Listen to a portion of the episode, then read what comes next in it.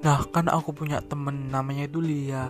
Lia itu pinter banget, hampir dalam semua mapel dia itu pinter.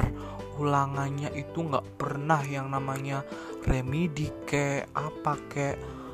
Sedangkan aku sih emang bisa dibilang bodoh, males.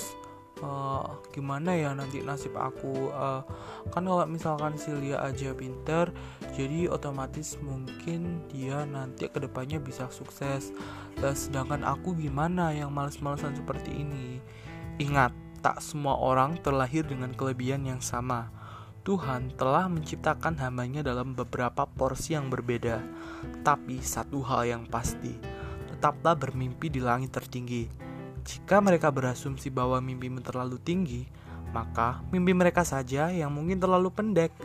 Meminjam perkataan Bung Chandra bahwa Tuhan tidak pernah membenci orang malas, hanya saja Tuhan membiarkan orang rajin untuk mengambil rezekinya. Jangan mencari kawan yang hanya membuatmu senang, tapi carilah yang juga bisa membuatmu berkembang. Dendam terbaik adalah membalas kata-kata mereka, hinaan mereka, cacian mereka dengan sebuah karya-karya yang bermanfaat. Sama seperti halnya seorang pemenang yang tak pernah menyerah, dan yang menyerah tak akan pernah jadi seorang pemenang.